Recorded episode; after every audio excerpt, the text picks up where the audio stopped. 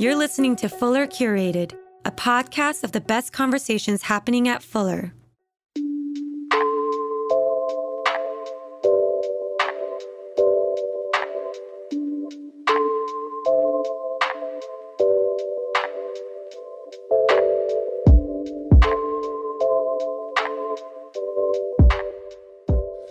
So let me continue where we stopped yesterday.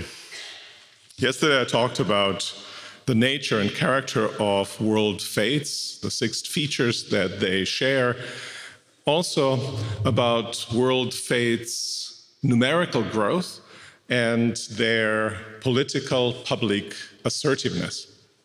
I've noted also that this is not this kind of resurgence of faiths, of religions, was not what was necessarily expected by advocates of secularization, by many people, in fact. The idea was that faith, for one, is just plain wrong, and since it's wrong, uh, the light of reason will dispel uh, the darkness of error. But I think more importantly, the idea was that religions, that faiths are superfluous, that there are other things that will do things that religions do, and religions will therefore disappear. There are kind of primitive explanations of reality, and once the real ones are there, we will no longer need religious ones. That religions are primitive technologies once that we have proper technologies, we won't need religious technologies. Um, and much of the contest between religion and irreligion concerns just these two functions of faiths their ability to explain functioning and development of the world as a whole, and also of its various elements, and their power to manipulate the world for human benefit. Do religions explain anything, or are religious explanations primitive substitutes for true scientific ones? Why would you ride in a Viking ship if you can take a Boeing 737 or something like that, right? Do blessings and miracles enhance and repair life? Or are there they make believe technologies to be replaced by those that actually do work? Now, to put the contest between religion on the one side and science and technology on the other side in these terms, it presumes that faiths, that religions, like science and technology, primarily aim at explaining and manipulating the world. The dispute between irreligionists and religionists is then about whether religion or science do a better job of explaining and manipulating, or you can maybe put it this way whether science will ever offer a fully satisfactory explanations of the world and whether technology will advance sufficiently to eliminate the need for divine intervention. You see how it's a contest for the same territory that needs to be occupied. Now, debates framed in this way in these terms are vigorous today, but I think that they are partly misplaced, misdirected. They leave out of consideration the most important function of world religions. Augustine's Confessions, one of the most influential texts of any religion, opens with the following very famous line that you all know. You move us to delight in praising you, writes Augustine, praying to God. You have formed us for yourself, and our hearts are restless till they find rest in you. This, or some version of this, is the basic sentiment at the heart of all world faiths, whether they speak of God, like Judaism, Christianity, and Islam, or not, like Buddhism. With our feet firmly planted in ordinary realities, our hand is always reaching not for the stars, but beyond the stars into the transcendent realm. These faiths, religions, claim that stretching out to the divine realm isn't something human beings do or do not do, depending on whether they are religiously inclined or not, whether they are religiously musical, as some people put it. Reference to transcendence is not an add on to our humanity. You know, humans come in generic way, and some people have these or those add-ons, and we, peculiarly religious people, have a religious add-on to our humanity. The claim of religious of world faiths is that this is not an add-on to humanity, but rather that it defines us as human beings. Now, step back, and then if you ask yourself, you take this position, what's your relationship to secularization going to be? Secularization theories are predicated mostly on the idea that human beings are generically are religious, and then you have to explain why some of them embrace religion. But if you take this position, that we are, as human beings, already open to, toward and searching for transcendence, then what you need to explain is irreligion rather than religion.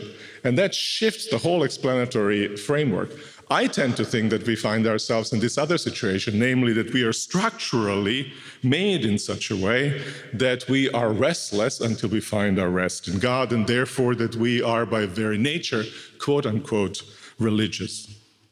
Now, when we come to rest in God, when we come to love God and surrender to God in faith, to formulate the matter in Christian terms, the relation to God becomes the axis of our lives. It shapes how we see ourselves as persons, it shapes how we relate to others, and it shapes what goods we pursue in life. For the world faiths, life lived on the flat plane of this worldliness, that kind of life, it's caged, it's hollow, it's light. You will, some of you will realize in these words, caged, hollow, and light, uh, echoes of Max Weber, T.S. Eliot, and Nietzsche. To be free, full, and flourishing, life must be lived in relation to the divine, which gives meaning and orientation to all our mundane endeavors. That's a disputed claim, of course, but it is the main claim world religions make. That's their reason for existence, in fact, I would say. So, from the perspective of religions, their central challenge, so let me put it in first person plural, our central challenge isn't, or it shouldn't be, to gain a competitive advantage over science and technology, or at least not to lose some share of the market. World religions don't stand or fall with the ability to deliver more and better worldly goods to more people than do science and technology goods like health and longevity, the necessities and conveniences of life, or explanations of how the world and things in it function.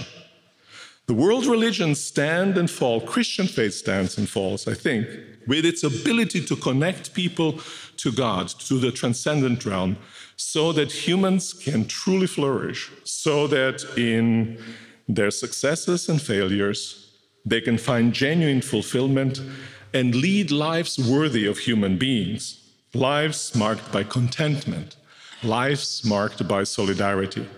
This, I would argue, is what Buddha, what Hebrew prophets, what Jesus, what Muhammad, each in distinct way, were ultimately all about. Seen from the Anglo world faiths, scientific explanations do not negate the transcendent goal of human life, and technological advances do not make faith itself redundant.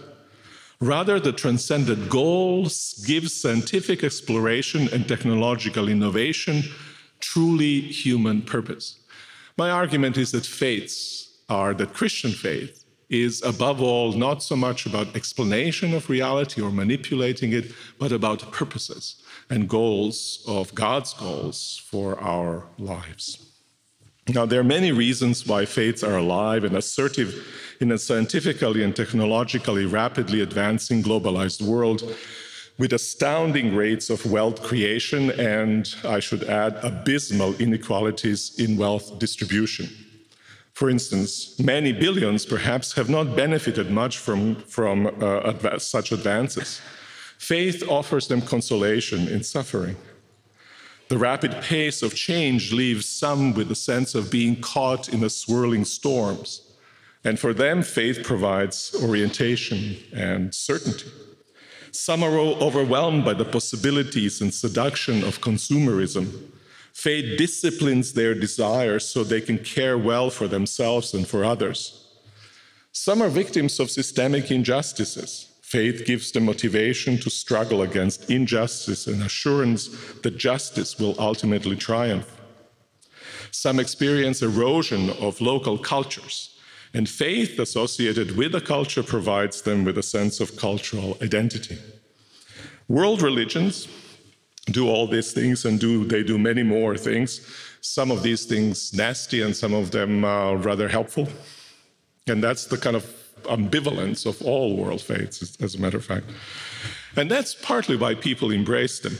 But I want to contend that in all these things, and in addition to them, world religions, each in its own way, and non reducible either to one another or to their alleged common core, all world faiths as distinct things attend to the structural restlessness of human of the human heart by offering means to connect to the transcendent realm.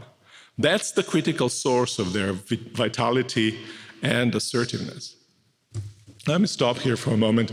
If what I'm saying here is true about other faiths as well as Christian faith, I think that provides a good reason for not simply engaging in disputes about the truth and falsity of each of these faiths, but also setting some common goals, because among the world faiths, we share certain interests. And these interests that we share, interest in transcendence, ought not to occlude, be occluded by differences of those faiths themselves. So the point that I'm making, larger point that I'm making here is that globalization isn't making world faiths disappear. What it is, though, doing, it's transforming them. And the full account of transformation of world faiths as situated within globalization processes, I think that will be roughly coextensive with the sketch of history of world faiths over the last few centuries. I will focus here on the two major transformations, one that concerns religion's relationship to the state, and the other that concerns their relationship to economy. Now, there's obviously also a third major transformation, and it concerns the faith's relationship to the environment. The whole ecological issue, which I think is a very important one, ought to be attended to. I won't be attending to it. Uh, somebody else will have to do that. Indeed, people, uh, important work is being done on that issue. So the two next section of my lecture concern religion and state, and then religion and economy.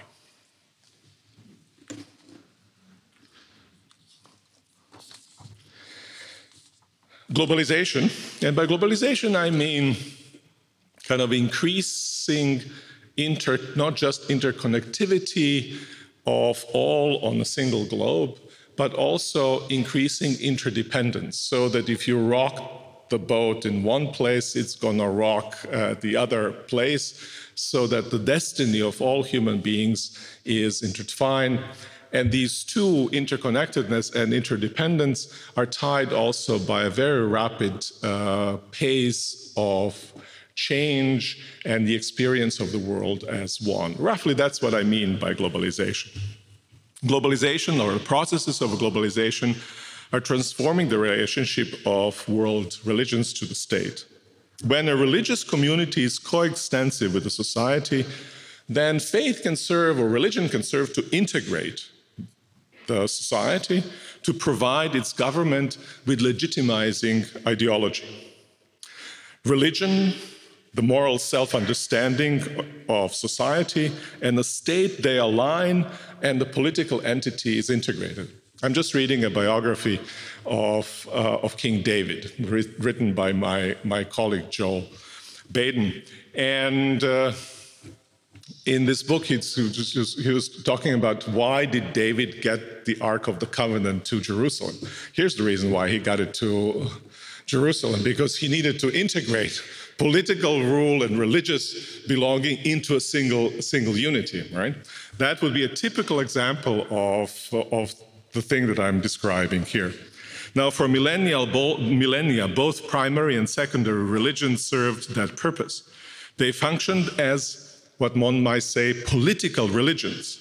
But when multiple faiths or multiple varieties of the same faith come to coexist within the boundaries of a society, no single faith can articulate and celebrate the link of political society with a transcendent order, and no single faith can serve to integrate society as a whole.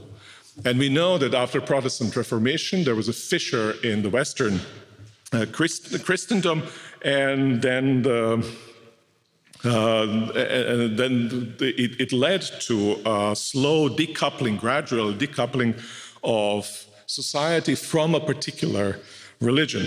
Progressive globalization, marked as it is by an unprecedented flow of commerce, ideas, and peoples across national borders, is transforming mono religious societies into societies with multiple, multiple forms of religion and irreligion existing side by side. Now, the connection between a given religion and a political society is weakening everywhere, and some nation, in some nations, it is altogether non existent. Now, I know that immediately you're going to contest what I've now said, right? Now I'll do it for you. so, uh, so that we can have a, I can have a debate with, my, with myself. I think also that partly as a result of globalization, and partly in reaction to secular nationalism, movements are afoot in all world faiths to reassert dominant position, their dominant position in the society. Buddhists in Sri Lanka, for instance, are a very good example. Unity of Sinhalese culture, language and culture, and the teachings of Buddha uh, are foundation of Sinhalese uh, nationalism. Religious Zionists, for instance, or in some ways also the Christian right in the United States connects the national identity uh, of nation with Christian identity. Probably the most uh, most important example of that is the so-called political Islam. Um, faith's attempt, Islam, attempt of Islam to exert influence over the all spheres of life. If you read somebody like Sayyid Qutb in his book Milestones, you can then see his program articulated in the phrase uh, famous Muslim phrase, there's no God but God. Consequence of there's no God but God means no sovereignty except God's, no law except God's, no authority of one man over another, as the authority in all respects belongs to God. So God is the one, it's a kind of theocratic state, right? You have the unity between politics and religion in the, within the single space you can see these things going on. And in some uh, places, like the Middle East right now, as a result of recent wars, you have gradual um, emptying of those spaces of Christian population and therefore creation of mono religious societies where there were none before. All of these tendencies are present in the world today. Um, uh, reassertion of the sense that we ought to control, the religions ought to control the whole political space. But I think that's a deeply problematic um, uh, attempt, and we should uh, have no part in it. I think it's very, very much mistaken. First, the aspired dominance of faith ends up as de facto subservience. Faiths become tools in the hands of the powers that be. I think that's the history of faith's religion's association with politics. We try to come close to power. When we come close to power, we think we are close to exerting uh, social power. In the end, we end up being tools uh, the, of the powers that be. Second, faith, faiths or religions pay for the, uh, for the bad bargain with the loss of identity.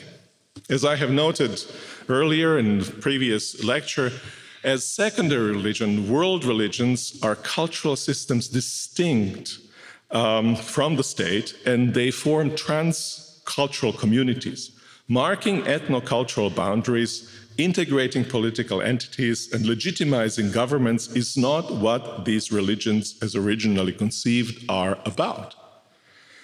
They transcend ethno-cultural boundaries, and they address human beings qua human beings, they introduce fissure into political societies and build bridges to outsiders because they apply the same moral code to insiders and outsiders.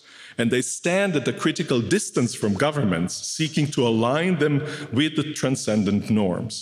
close ties to collective representations of social unity, that's a cuckoo's egg in the nest of world faith. When they see themselves as expressing the moral unity of the nation, world religions distort themselves and betray some of their signature features. And that signature feature is alignment of religion, universal values, not the particular social values, and individuals. Finally, attempts at alignment with the state aren't just compromising the identity of world faiths, they're also underwriting violence. As I've said yesterday, I think it was in discussion, I think that the main reason of religious violence is precisely alignment of religion with the political powers that, that be. Then religions turn into tools of the state's deployment of its own power.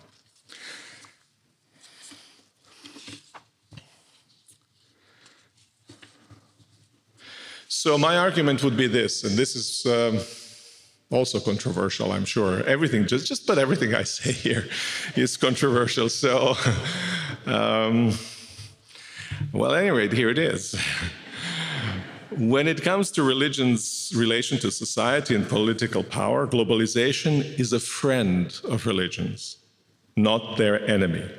World religions are the original globalizers, the first ideologies to formulate the idea of the unity of humanity over the centuries, they're largely compromised that vision by aligning themselves with particular political societies and their states. But their success in spreading through whole populations, sometimes with the power of the sword, was at the same time a failure to stick to the original vision. Now, by generating multi religious societies, globalization offers world faiths an opportunity to return to themselves to be means of worshiping, and here I'm not quoting Nietzsche, a cosmopolitan God, a God for everybody, at home everywhere, a God impartial to friend and foe, to be carriers of universal visions of human flourishing, distinct from any particular political society and relating to all people as human beings, whether they are political insiders or political outsiders. It's a universalist vision that these faiths embody. Christian faith certainly does. Now, strong tendencies to see themselves in such terms are evident, this would be my argument, in all world, world faiths, particularly in Buddhism and Christianity. Now, if Olivier Roy's argument in globalized Islam correct, is correct, this is also true of Islam. Muslims increasingly live in religiously pluralistic societies. You have internal pluralization of uh, majority Muslim societies. And also, significantly, one third of all world Muslims live as minorities in non Muslim nations. So, Islam's link to specific territories is being severed. Islam's link to political, particular political order is also being severed.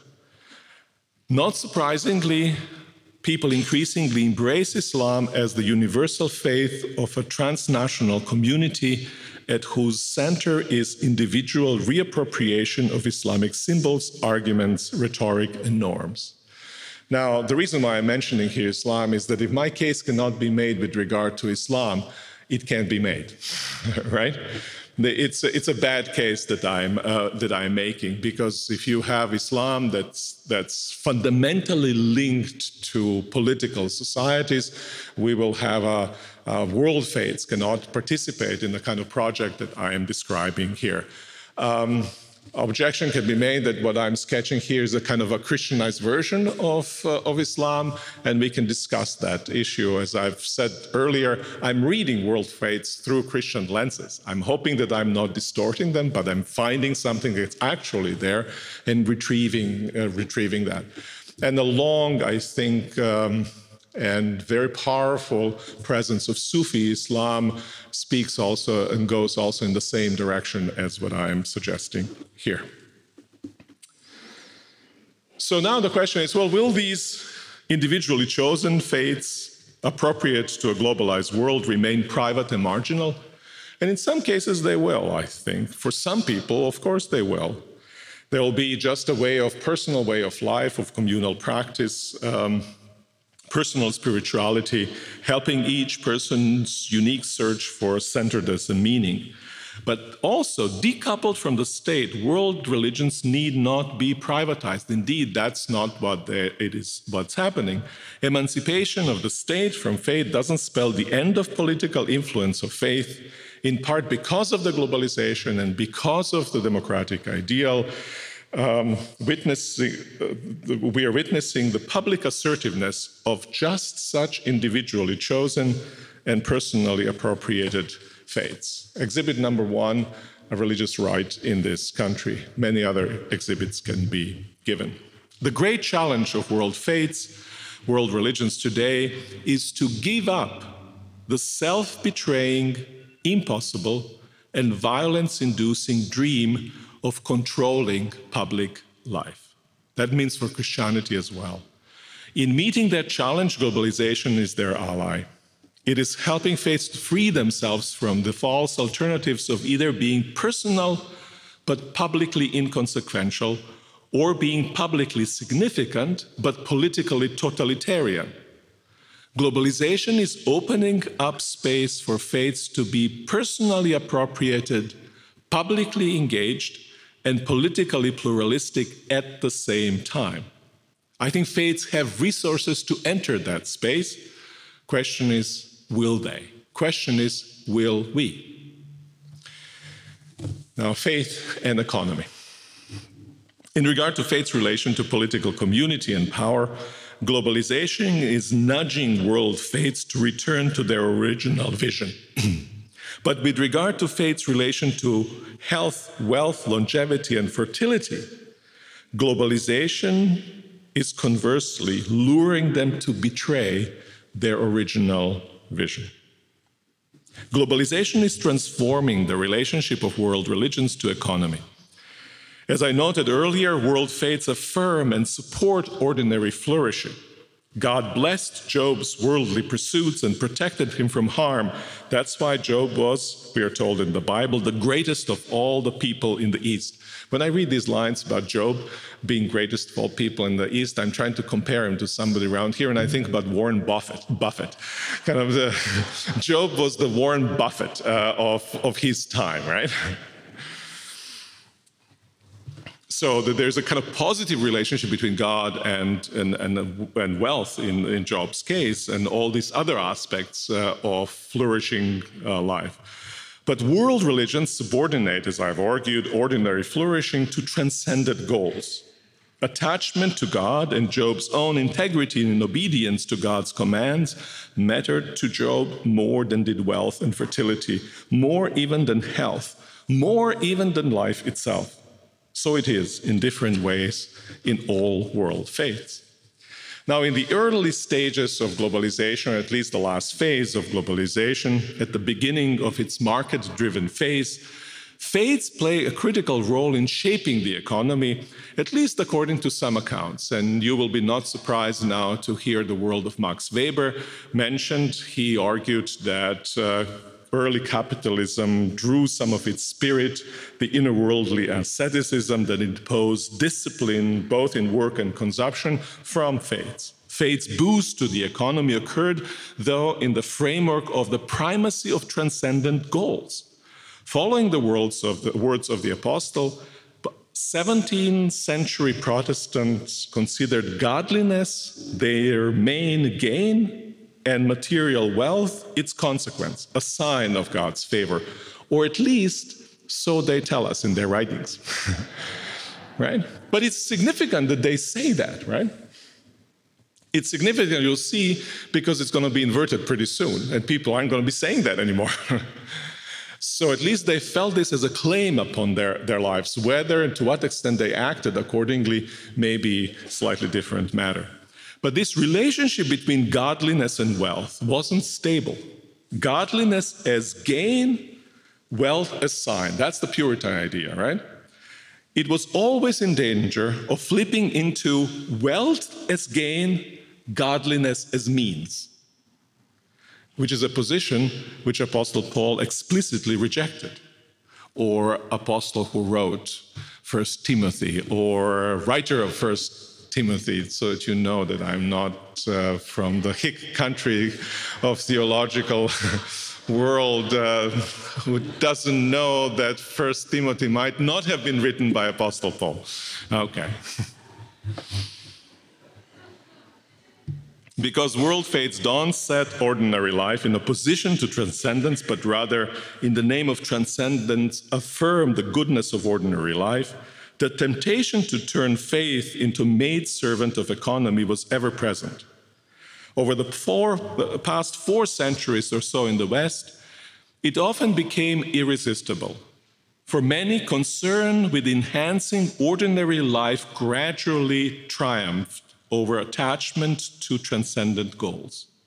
Today, much of engagement of faiths with economy is less about situating economy or business life, economic life, um, situating the economy in a human life whose goal is determined with reference to the transcendent realm, and more about the contribution of faiths that they make to economic progress, less about situating our economic life in the context of transcendent goals of human life, and more about contribution of faith to economic progress itself. Let me illustrate this. This is a huge and major shift, often unmarked, I think, un- uncommented on.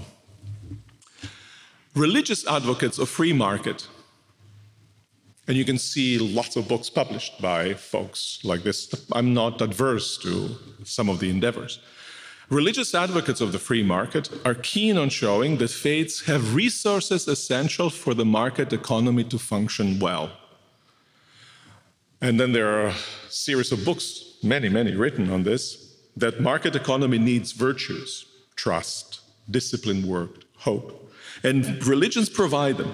They supply spiritual capital to complement the requisite material, financial, and other social capital. That's the serious advocates of free market economy. Now, neo charismatic preachers, representatives of the prosperity gospel, promise that God will both empower people so they can make themselves prosperous, and then, here I'm quoting an extreme case, according to a proven wealth transfer system even transfer the wealth of the wicked to them. Right? Um, that's a quote. but you, you see again how the orientation is of faith's role in securing wealth. Even adherents of world religions who reject the market economy and embrace a more socialist vision often link faith tightly to ordinary flourishing. Many don't object to the primacy of material abundance, but to the means of achieving it competitiveness and commodification. And they, um, and they don't reject uh, so much, or they, they, they, don't relativize the importance of wealth in the scheme of a human life, but they bemoan its inequitable distribution. So it's a way you get to wealth and how you distribute wealth that's problematic, but not in any way wealth itself is not taken up as an issue. As I've heard uh, one theologically minded uh, representative of such theology says, but you know, it's not a problem that people have swimming pools. Problem is that not everybody has them.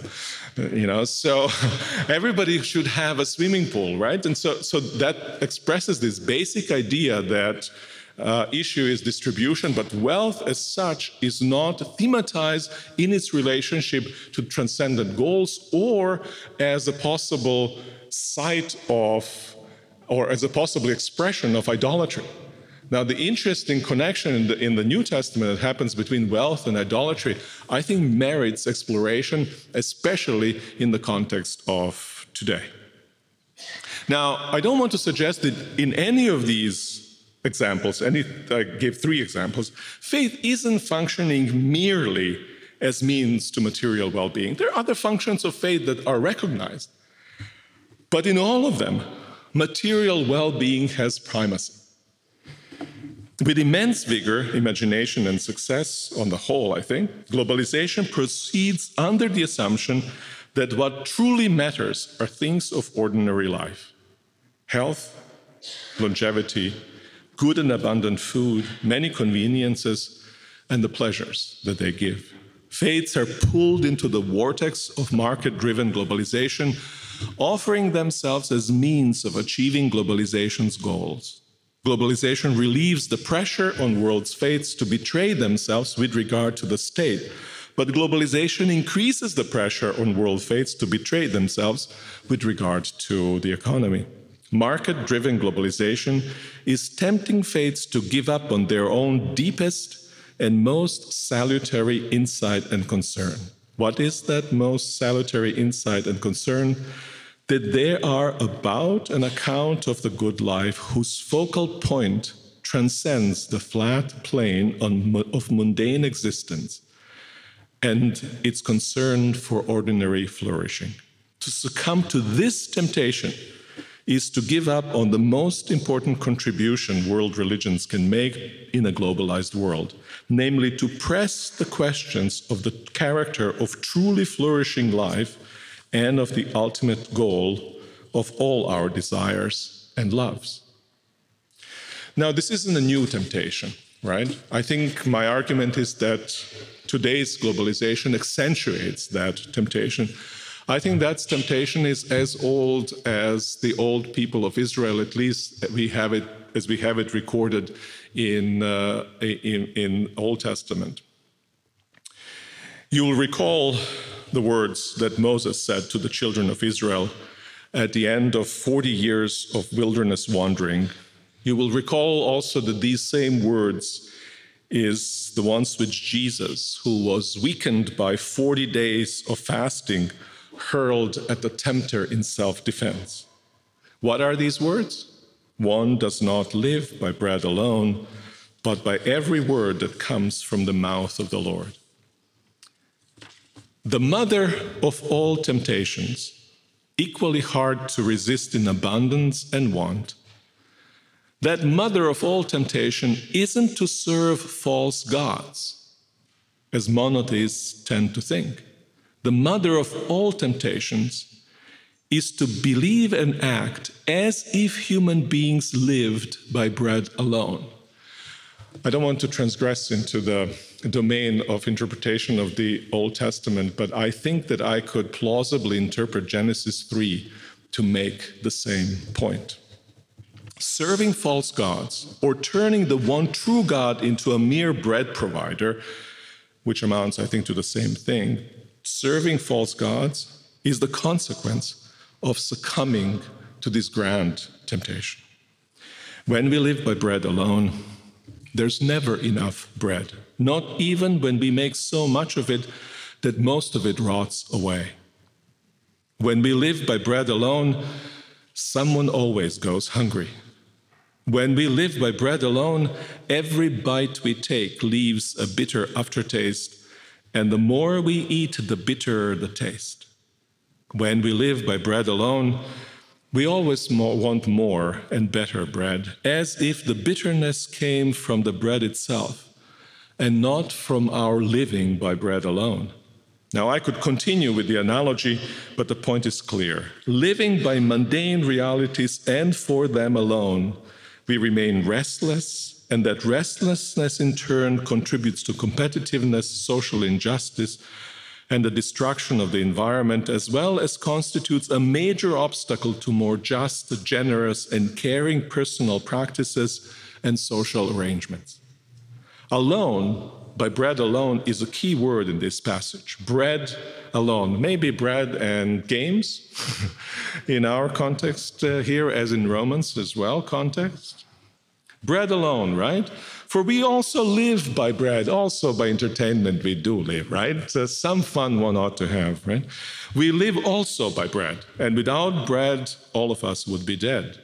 Still, without the divine word, without transcendence, justice for all, love of neighbor, we shrivel and we shrivel even when we are in overdrive. We fight and we destroy, we perish.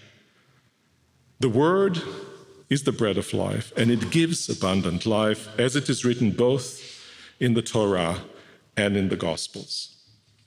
Deuteronomy, uh, I'm sorry, uh, globalization, both in its discarded socialist form and its presently dominant capitalist form stands above all for bread, the creation and improvement of worldly goods. Its propensity is to proceed as if the word were not the source of abundant life and to keep our sights fixed on multiplying the bread. World religions, on the other hand, stand explicitly for the word, or more precisely, for varieties of competing, sometimes contradictory understandings of the word. One might expect that the propensity of world religions may be to make us forget about the daily bread and flee into divine realms of feasting upon pure word. But that's not the case. The temptation to which world religions all too often succumb is to devolve into mere instruments of pro procuring bread and into weapons in mundane struggles over bread. Thank you very much.